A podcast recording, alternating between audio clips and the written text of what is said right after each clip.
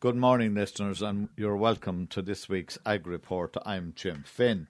My guest later on this morning will be Bernadette O'Connor from FRS, that's the Farm Relief Service. I will also be talking to Pat McCormack, who is the president of the Irish Creamery Milk Suppliers Association.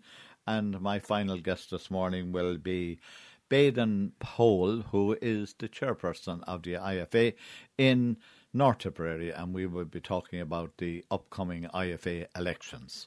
My first guest this morning is Padraig Costigan from Teagasc, and Padraig is signed to the Nenagh office. We're going to be talking about selective dry cow therapy. Good morning, Padraig, and thanks for joining us. Hi, Jim. Yeah, good morning.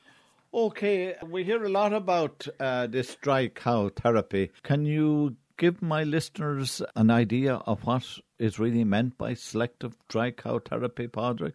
Yeah, Jim. Yeah, so I suppose uh, selective dry cow therapy, I suppose for the last number of years we've got used to the system of basically drying off our cows, and at the drying off stage we put in an antibiotic into them first, and then we probably put a teat sealer in after that to stop bacteria getting in. And that was fine, and it was working, and it is working still. But I suppose uh, we're in a different era now of of, um, of trying to cut down on the amount of antibiotics we use in in, in every part of farming. Um, and I suppose antimicrobial resistance, AMRs, I suppose as they say, is is becoming an issue out there. Um, and I suppose everybody's going to be exposed to it at some stage. I suppose he's, he's trying to cut down on the use of these drugs so that when we do need them, that they, they do work. So uh, in the farming side, I suppose there's going to be very little new drugs being used in farming. They're going to keep the, the new the new drugs and the new discoveries for I suppose human use. Therefore, we have to make do with what we have and maybe make do with less than what we have. Because I suppose people are going in for operations, and you'll hear people going in for a simple operation and not recovering from from from their their operation and getting infections and uh, and things not working in that. So I suppose uh, we're trying to get over that scenario happening, and it is happening out there. So I suppose selective therapy, then moving on, is, is, is selecting the cows that we actually give the antibiotic to at drying off, and selecting the ones that we don't. So I suppose in a perfect world, we'd love to have everybody milk recording. I suppose there's mm-hmm. just over half the herds, I suppose, are milk recording. But I suppose that's our starting point to decide what cows should get selective dry cow therapy. So when I talk about selective dry cow therapy, we're just not using any antibiotics in those cows that are drying off now. We're only using a teat sealer. So we'd love to have people, I suppose, milk recording and milk recording as close to drying off stage as possible so that we know we have accurate figures on what their cell count are in the herd. So I suppose if, if we run through what the preferred uh, way to tackle this is I suppose number one, we'd like to milk recording. Number two, take milk samples of individual cows. As we'll take samples from the bulk tank as well. I suppose that's to see what, what infections are floating around within the herd and what drugs will be will be used for them. And I suppose then is, is, deciding which cows should get this selective dry cow therapy, teat sealer only. So I suppose we'll rule out certain cows. So um, I suppose certain farms as well. We can rule out farms that maybe don't have enough accommodation Mm-hmm. Um, 150 cows and, and 100 cubicles there. It's not going to work in that place. It's going to be too much stress and too much pressure there. Uh, poor hygiene there. Um, I suppose individual cows and cows that don't lie in cubicles, lie on slats, maybe cows with warts and cows with teat end damage. All the usual things that you know she is open for infections with more than other ones. We're not going to be using a teat sealer only and then. Um, I suppose after that, then it's consultations with your vet, mm-hmm. um, setting the bar as regards which cows and which levels of cell count that we can use the, the TC on. So I think most people will probably deem cows that haven't got mastitis during the year, and I suppose are, are averaging less than 100,000 or even less than that for the year in all the milk recordings, that maybe try some of those for for for the teat sealer only and no antibiotics. Um, I suppose when we are talking about antibiotics, we've none going in now. So if we're using a teat sealer, we've no antibiotic going in. So I suppose hygiene is massive uh, for this thing to work because if it doesn't work, it can really go wrong. Um, remember before, if it, it bacteria or a speck of dirt got in, we were putting an antibiotic in there anyway, so it's probably going to, to, to cover it up.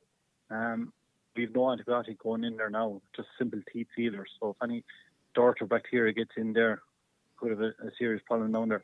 So I suppose milk recording, deciding on the cows. Um, I suppose then we are um, drying off these cows. Plenty of help. The normal routine now: wear gloves, torches, milk the cows first thing. Maybe go off and have your breakfast or a cup of tea, and then come back and decide to feed these cows rather than trying to do it all in one go. Milk and dry off cows because it is a slow job and it's a job you can't make up time on. We're trying to use hygiene, so simple things like clipping the tails, marking the cows, dividing out the cows. Ones that are getting sealer versus ones that are getting an antibiotic and sealer, so we'll know them afterwards. Other things too that people find working very well is instead of using the wipes that come with the antibiotics, is just using simple things like uh, cotton wool. So getting rolls of cotton wool in your chemist or supermarket, uh, a litre of methylated spirits, throw it into a bowl, um, roll them into balls the night before, douse them. They find that way better for cleaning cows and disinfecting cows rather than the little sachets that come with them. And it was it's all coming back to hygiene. Massive, massive hygiene has to happen with all these. I suppose when we have those cows right off, then leaving them standing in the yard, um, just to not have them lying down straight away. And that's what we don't like to let them back into a shed straight away, because then I suppose obviously we're increasing the risk of infection. And I suppose if they have to go into a shed, yes, if we have dry weather, which we don't probably have at the moment, we'd love to let them out into a, a dry field for a few days, let them soak up. And I suppose uh, hygiene is easier managed out there. So, yeah, so I suppose it's deciding which cows, whether it's for your herd or not, mm-hmm. um, which cows should get it. And don't try to teach only on too many cows. Like uh, I suggest you put your first year at it, maybe 10, 15 cows out of 100, 10, 20% of the herd. Dip your toe in the water this year, maybe try a few more next year. Um, so I also want to point out that uh, if you're not milk recording, a lot of the co-ops are offering a good service there now where they, they, they'll test the milk cell count for each individual cow as well to help you. And the other thing there, there's plenty of help there. Animal Health Ireland. Yeah. If you Google it, it's a very good website and little videos on, on drying off cows with selective dry cow therapy. And what they also have is a system there that you can register for a free vet consultation on it. So it's not too often you get a free vet consultation on cell count, but there is vets around there that have the training done and do provide a, a free service. So you can Google it and there's phone numbers there and you can check it up and see what vets in your area are, are offering it. Um, so it's a free consultation to, to see whether it fits into your farm or not. Right, so there's a lot involved, uh, much more now than than I thought. But you kept harping back the whole time, Padraig, to cleanliness and making certain sure that everything is as hygienic as possible. Yeah, I suppose uh, hygiene is massive. So the, mm. the naked eye, we can't see we can't see bacteria, but if a cow gets an infection in or other, there's only one way that that that bacteria got in, and mm-hmm. it's through the teat end. So it's either through our, our dirty gloves or our arms or our hands, or or mm-hmm. um, she wasn't properly cleaned, and and she's nothing in there to fight it. So yeah. if it does go wrong, it can really really go wrong. So that's what I'm saying. I suppose be very selective on the few cows that you try. Don't try too many if it's your first time. Be really sure on the ones that you are using. Uh, get plenty of help. Don't try to dry off too many the same day. Don't try to to to run through the job either because um, if it goes wrong, cows can get mastitis during the dry period, or they can be shown to to, to uh, calve down with mastitis as well the following year if, it, if it's not done right. So, yeah, a little bit extra effort put in this time of the year could save you an awful lot of hassle next spring.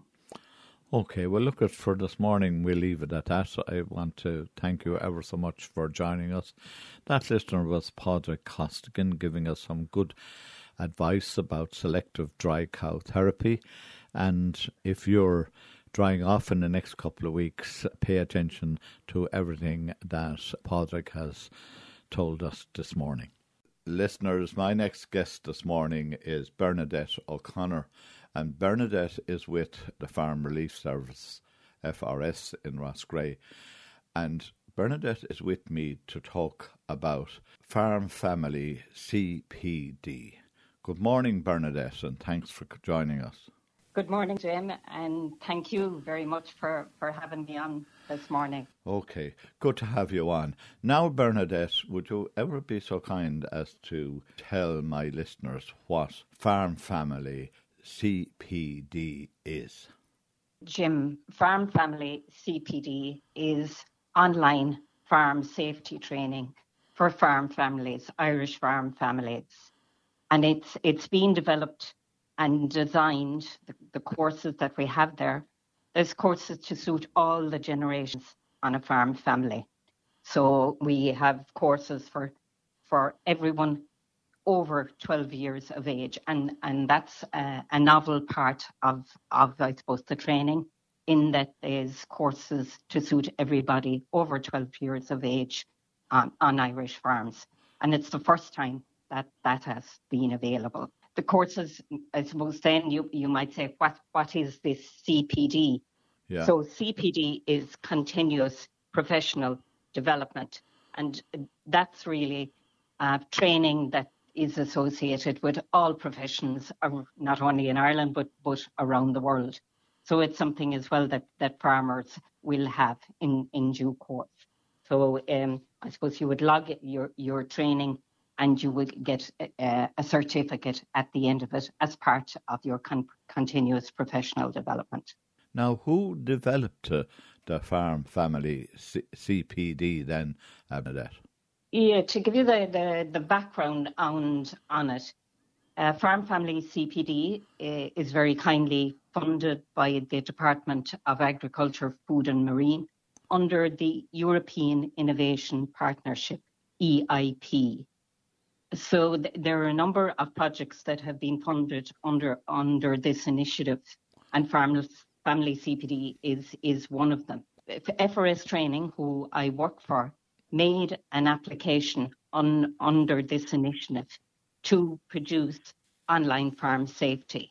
Mm-hmm. We partnered with farm families. Farm families are very much at, at the core uh, of this training. We partnered with the HSA, the Health and Safety Authority, Teagasc, IFA, uh, FBD, and also FRS Network. Right. So it was to produce the courses then, um, part of what we had done was to go out onto farms. So we had three farm families uh, very much involved in every stage of the development of this, in the initial discovery phase, in development, and in, in the final I, I suppose, key off of the training. So we were out uh, with the cameras mm-hmm. um, and on farms, on site. And the beauty of one of the many uh, good things about this course is that the participants, if, if you log on to take the training, you hear farmers. So it'll be farmers talking to farmers and and very practical and, and very real real stuff. And okay, I know that FRS has been involved in farm safety and running farm safety courses for quite a number of years, you know, starting off with Dockery and uh, going on from there. So, how does the Farm Family CPD differ from the other farm safety training courses that FRS did and indeed anybody else did? Yeah, uh, you you are right. Certainly, uh, FRS have been involved in, in, delivering farm safety training for many years. Traditionally, I suppose uh, training would have been classroom based, and farmers would have to oh, come into a classroom and, and spend maybe a couple of hours or a morning or a day out of their already busy schedule. So the beauty of of this uh, of Farm Family CPD is that you can sit down at the kitchen table with your family and take the courses at your own pace. So you can do you can do a half an hour today, uh, you can come back tomorrow, you can come back next week, or you can do the whole lot. So typically it would take you, I suppose, about 45 minutes to an hour. But you know, some people like to take a little bit longer because the courses are made up of, as I said, mentioned that there were farmers on video mm-hmm. and they consist of units uh, with interactive and engaging activities to complete it along the way to keep keep your interest there. And anybody who participates has the opportunity as well to give feedback on the courses and on particular sections. So it, it's very engaging uh, like that. But the big thing anyway is that it's at your own pace. There's something for for everyone in, in the family, so there's a course there for everyone. Okay. So it's I okay. suppose from a time pers- perspective, which is very much linked with accidents. You know, farmers are rushing, and when I've spoken to farmers out there uh, who've who've had incidents or accidents, and I would say, what was the reason for it? Uh, one, I think the main thing, and in every case, they came back and said, "Well, I was rushing. Um, you know, mm-hmm. my head wasn't in it. My my concentration was was somewhere else." So I think this really, mm-hmm. and I, I, from the time time of the year, this mm-hmm. training is free until the end of of no, November. So I would urge your listeners mm-hmm. to, I suppose, get online at this stage and try and complete be- before the end of the month. Okay, can I say ask something to you now? Okay, you're talking about courses, and I see there are five courses to choose from. Anybody who wants to avail of doing the course for the next month. So, can you outline the five uh, courses for me and who they're aimed at? I, I can, of course. Um, so, as I mentioned already, there, the unique part of this is that there's a course for everybody over 12 years of age on the farm. Mm-hmm. So we have a course for farm principals, which would be the main person who's doing the farming. We have a course for over 65s, so for grandparents on the farm or farmers who are over 65. We have a course for 12 to 16 year olds. There's a course there for employees or other family members who were not necessarily paid on the farm. And then there's, of course, for everybody for uh, livestock, machinery, and buildings, and how farmers engage with, I suppose, it's essential safety for everyone living and working on the farm, and how you engage throughout your, your daily work and, and life on the farm with livestock, machinery, and buildings. And Bernadette, I'm a farmer. I'm a, very, mm-hmm. I'm a very busy person. And the first question that I would be asking you, what's in it for me, the farmer? What's in it in it for you? Mm. Well, I suppose the whole aim of of Farm Family CPD is to bring about slowly but surely a culture change towards farm safety. It would be great to see all generations learning together and influencing each other to develop a better farm safety culture. So I think if you're the farmer, um, depending, I suppose, how many generations you have, you know, like typically out out there, if if you mm-hmm. have a farm with two generations today, mm, yeah. in ten years in ten years time, that's going to be probably a three generation family, and accidents occur in in the in the older age groups and in in the younger age groups. And I suppose you know to have that that sense of of well, there's a responsibility for everybody on the farm. You're the farmer. You have that responsibility to your family and everybody who comes on the farm. So you have you have the training that's going to maybe slowly but surely bring about that that culture change because there's an influence. You have the younger generation and the older generation. It's going to be topical. It's mm-hmm. going to be a topic at the, at the kitchen table, and hopefully then that the influencing will be there. So for you, then you you come away, and I suppose you know even talking to your family about farm safety, that's going to be a good thing. That's a very positive thing. Mm-hmm. The other thing, it, it's free. Um, the only thing that it will cost you is a little bit of, of, of your time mm-hmm. to sit down uh, to sit down for a, an hour um, when you're not too busy. Okay, so you say it's free and it it can all be done in my own house or in any farmer's house. So, what can my listeners do to get access to this online training? Uh, very simple. Yep, there are three simple steps. So you can register for free at www.farmfamilycpd.ie. In within 24 hours, we'll send you log on details to access the courses. So part of your registration, you would tick your role on the farm, whether you're the farm principal, or you're a family member, if you're a 12 to 16 year old, and we'll send you the relevant course. And then finally, you take the training at your, your own pace. So three very simple steps. And, and don't forget to where to log on www.farmfamilycpd.ie.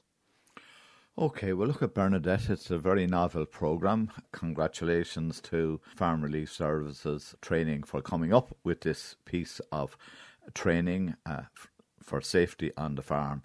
And I sincerely hope that a lot of my listeners this morning will uh, take up your offer of it free for the month of November.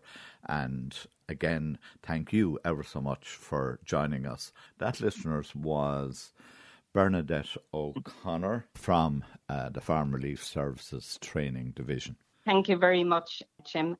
And uh, we can take all the credit at FRS. Uh, very much farm families were at the core of this and our partners as well in HSA, uh, FBD, and the IFA and FRS network. Thank you very much. Listeners, my next guest this morning is Pat McCormack, who is the president of the Irish Creamery Milk Suppliers Association. And some of you may have read in this week's Farmers Journal that milk prices are beginning to harden, and who better than to talk about milk prices than the president of the Irish Creamery Milk Suppliers Association? Good morning, Pat. Good morning, Jim, and good morning to your listeners. Now, Pat, since I spoke to you last, there has been quite a movement with regard to milk prices. What's the undercurrent behind all that? Well, I suppose it's it's, it's very hard. I, to know, I suppose, market sentiment certainly, and the anticipation of a reduction in global supply um, seems to have stimulated the market. I suppose it's fair to say, in simple terms, Jim, that the market has bottomed out, and that our, the buyers, the purchasers out there, um, know that you know it is onwards and upwards the prices move, and we've certainly seen a significant move in the Dutch quotations and the global trade auction, um, which you know has resulted in a degree of optimism out there amongst Irish dairy farmers for the spring of 2024.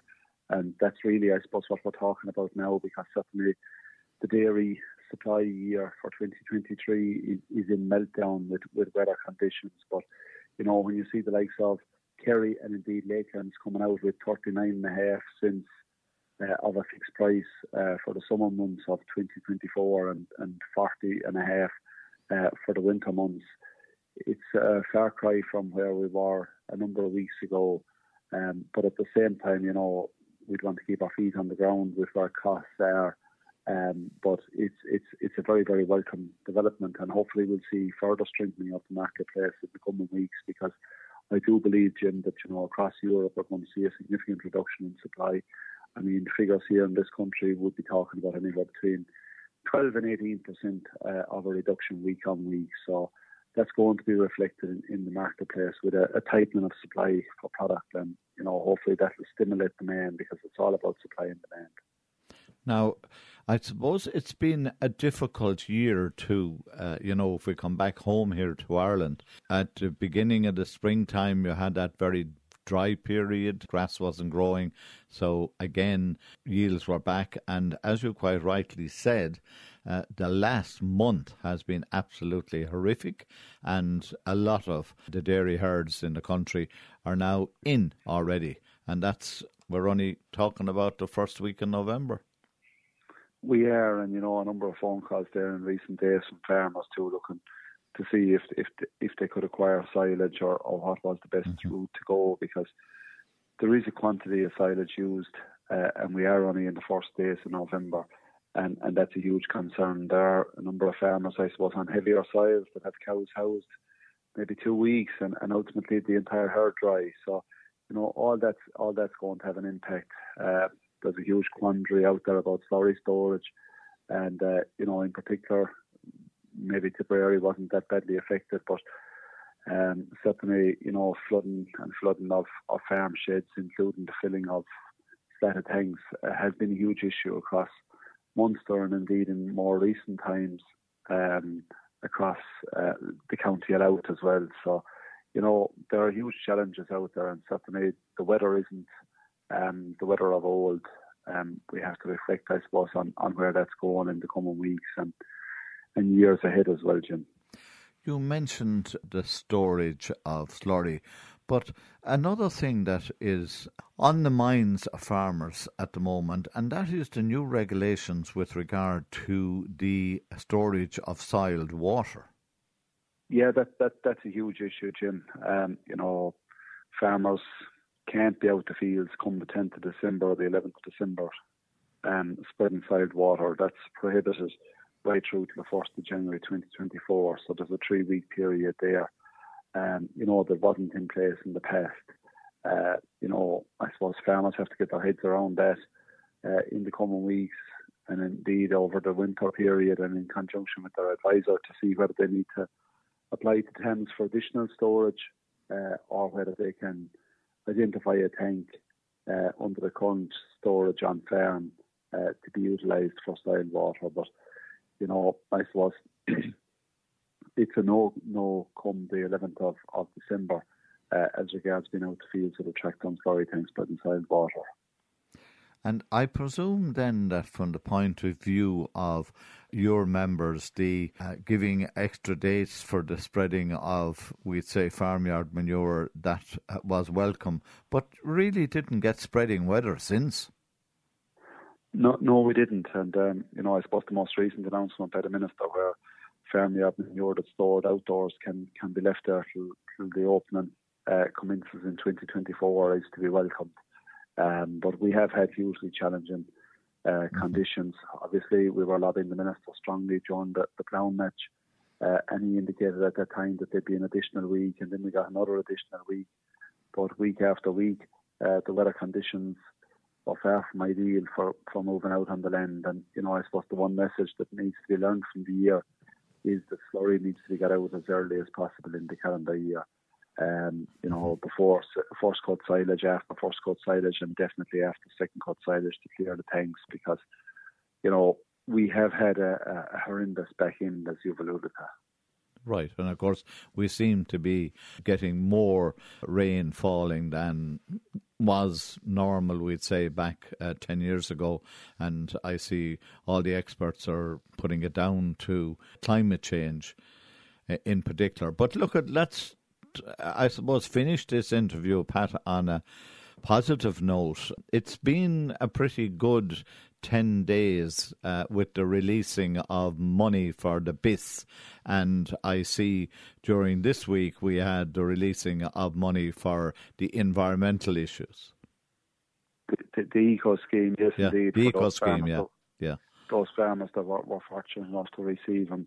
Um, we would have, I suppose, a lot of farmers held up uh, for a variety of reasons, maybe the transfer of entitlements or, or whatever the case may be, late applications. Uh, but certainly it is making its way through, and it's it's very very welcome right across the sectors. Uh, albeit, I suppose, for some farmers there's there's significant enough cut with convergence, etc. Um, mm. But you know, it it is timely, um, and and you know, hopefully it can be followed up now on the 1st of December with the balance in payments because it's absolutely critical to the cash flow of farmers. Um, you know, we're hearing of delays in paying the second month of grass, and we're hearing contractors giving out as well that there's a lot of work done a long period of time uh, and finding it challenging to be paid. So, look, it's all about batting down the hatchets now and, and getting through. And we've met with some of the financial institutions during the week, uh, as late as this week and uh, certainly they are there to, to put their shoulder to the wheel in, with short-term facilities for farmers that may find themselves stretched um, during the winter that we face into. Do you expect that some farmers would be stretched because of the early start? Uh, yes, indeed, stretched in every way. Um, and when we say stretched in every way, shot tight on fodder. Um, also, you know, tight financially because they're paying the tax liabilities of 2022, which was a reasonably good year um, for across a variety of sectors.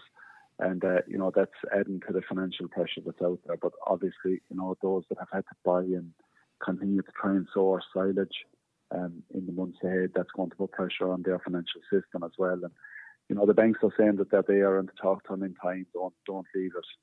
Um, don't leave it the problem becomes a large one to, to move in time and that they'll facilitate in any way they can. You know, because obviously they know and they've dealt with farmers and, and their previous generations in those families.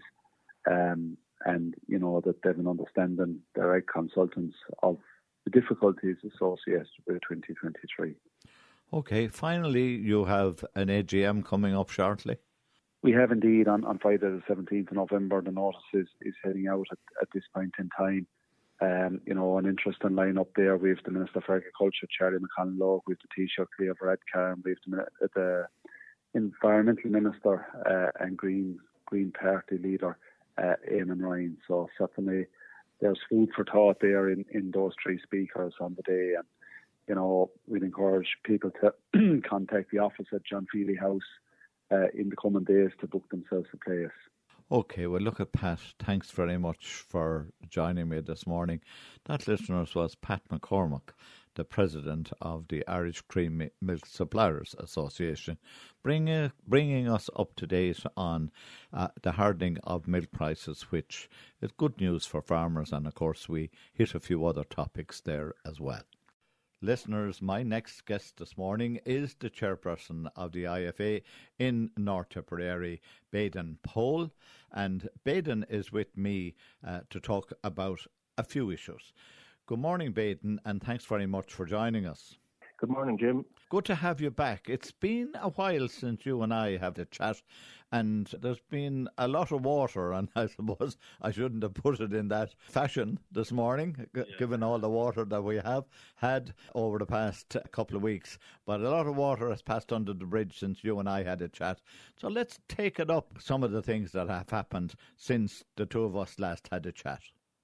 Yeah, well, a lot happened. A lot um, and the name horse and jockey is very uh, prominent in uh, what has happened. Uh, and um, first of all, there was the kind of impromptu where we had the protest, um, Jim, in um, the horse and jockey at the Fianna Fáil think-in, and that ended. That was a very successful uh, protest. I don't know how that came out to the to the public, but it, it, it was a very very forceful, and the timing of it was how it all happened that morning, mm-hmm. and how um, we, we got to meet um, An Tánaiste and the Minister for Ag- Agriculture, and uh, there ha- just happened to be that there was a huge support from uh, the feed industry and agricultural suppliers with trucks and tractors and uh, just as they came out to meet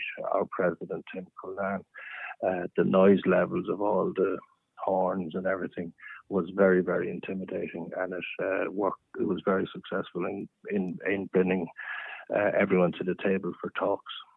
Um, and uh, there was a huge, you know, it, it, was a huge element of surprise in it, and I, I, I felt a little bit sorry for Fianna Fáil, really, because it was you know, they, they didn't get much time to think. Towards the following week, uh, we went on to um, Limerick to the Fine Gael thinking, and um, you know there was huge security working net near the, you know, net, net inside the hotel or anything. Um, but Fine Gael and and um, the Taoiseach had time to um, you know, to invite people in and, and, and you know, he had his homework, he had time to have his homework done.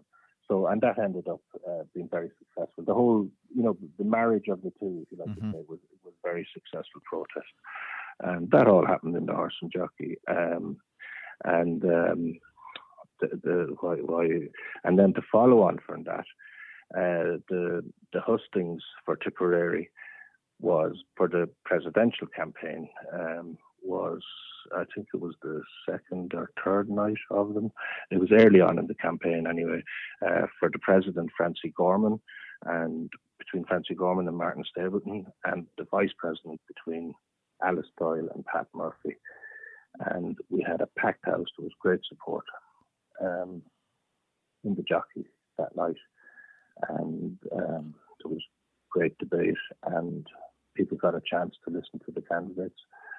Um, so that, that, that, that was all, Jim. Okay, and uh, the big issue on the night, uh, I suppose, is still in the news, and that is uh, sale of land in Tipperary. Oh, well, as big as it was that night, I think it's got bigger since. uh, it was there was that was the one that that um, I can't remember the speaker that brought it up. Um, yeah, but um, or came from the floor. I know that. To, yeah. It came from the um, floor. Yeah, it came from the floor, um, and and um, it was the problems that um, the farmers of Tipperary are are having um, in, in in in trying. They're being outbid by the uh, the bigger players. Yeah, yeah, yeah I know. Yeah. But anyway, and at, at least there's something different coming up because the other hustlings wouldn't have had the same element to talk about. Now, of course, following on then from the meeting in the jockey, and there has been hustings throughout the country, but we're now down, we're now into November when voting starts. So, what have you to say about that? Well, voting um, starts next Monday night. The first hmm. branch, I think, is Borrisokane. Uh, I just might take a step back first. Right. Okay. What also happened in the meantime was we had the regional meeting executive in the Abbey Court, and uh, that it's now passed. And we we did we voted for the Munster chair. That was the officers mm-hmm. and the branch. All the branch officers had their vote and there was two excellent candidates, Conor O'Leary and Mark Connors of Waterford, mm-hmm. and the feedback I got was very, very positive, and um, people just felt reassured, you know, for the future at the caliber of these two candidates. Um, and yeah, it, it was it just it got heated, and there was a good ding dong between them, and it made the night interesting.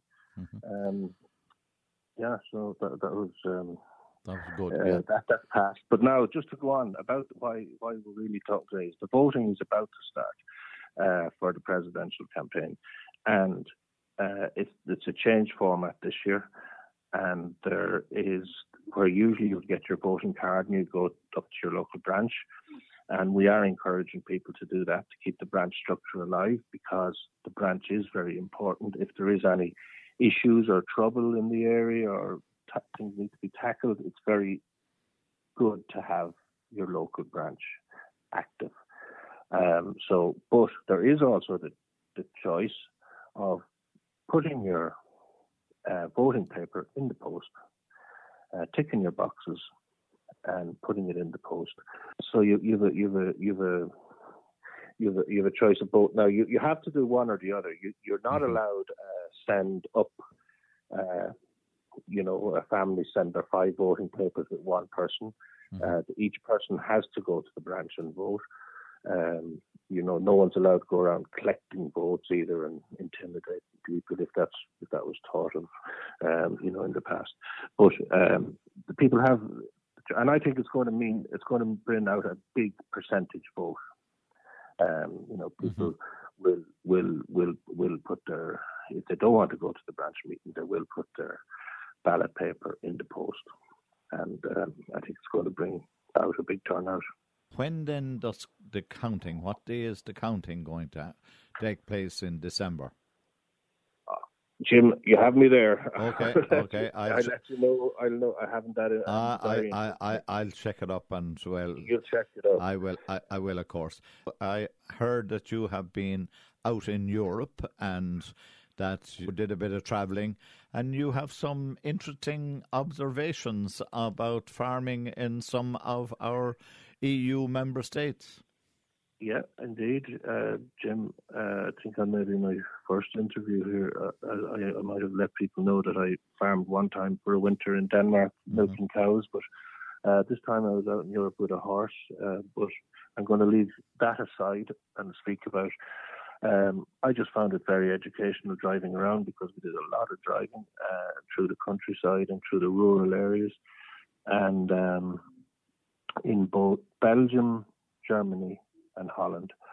And I just thought um, they're, you know, sometimes in Ireland here we give out about what Europe is doing, but they're farming to a very high standard. That they seem to be farming intensively um, and um, they've had their nitrates caught a good few times. Um, so you know, maybe maybe we could learn from them um, as to what they're doing. Um, I'm not now not promoting it. You know, mm-hmm. we're, we're, we're we're fighting as as much as we can, but I'm just saying that I was pleasantly surprised to see farmers uh, being so industrious. Um, mm-hmm. And mixed cropping. That that was just the use of the land, and I'd say they have they've come up with different things like maybe growing, um, you know, uh, maybe a three or four meter or five meter, um, you know, grass crop around the edges of maize fields, and you know, it's maybe you know maybe it's to mm-hmm. counteract runoff and different things. Um, so all that caught my eye, and I, I just uh, I just felt, um, you, you, know, it was it was very positive. Um, and um, that was it. Okay, uh, that's fine. Then your message then to uh, the members of the IFA in uh, both North, uh, your own part of the county, and in South uh, County and the south of the county. your message to them this morning, now that the voting has just about begun. My message to them is to get out and vote, and um, put your your favourite candidate forward. Uh, be thinking on the lines of, you know, whatever is important to you, but get out and vote. And don't be looking back in a few years' time and saying, oh, you know, be given out because it was actually um, it came up in the in the Munster chair uh, mm-hmm. debate uh, over over some of the um, that a lot of the issues that we have now and the pen let's say we call them penalties and mm-hmm. all the things that we have an axe to grind with that we say is coming from Europe. A lot of them were just done as minor side deals on maybe a bigger issue. And, you know, people, politicians or whoever fought for some big campaign.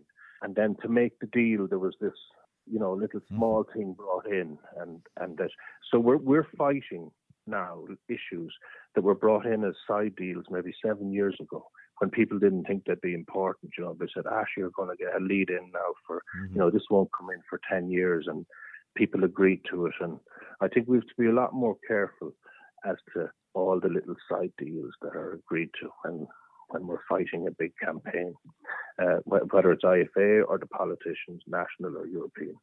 Um, so I'd be inclined to say, get your vote in. Don't have any regrets to be given out about who's who's in for the next four years uh, get out and vote for your favourite candidate.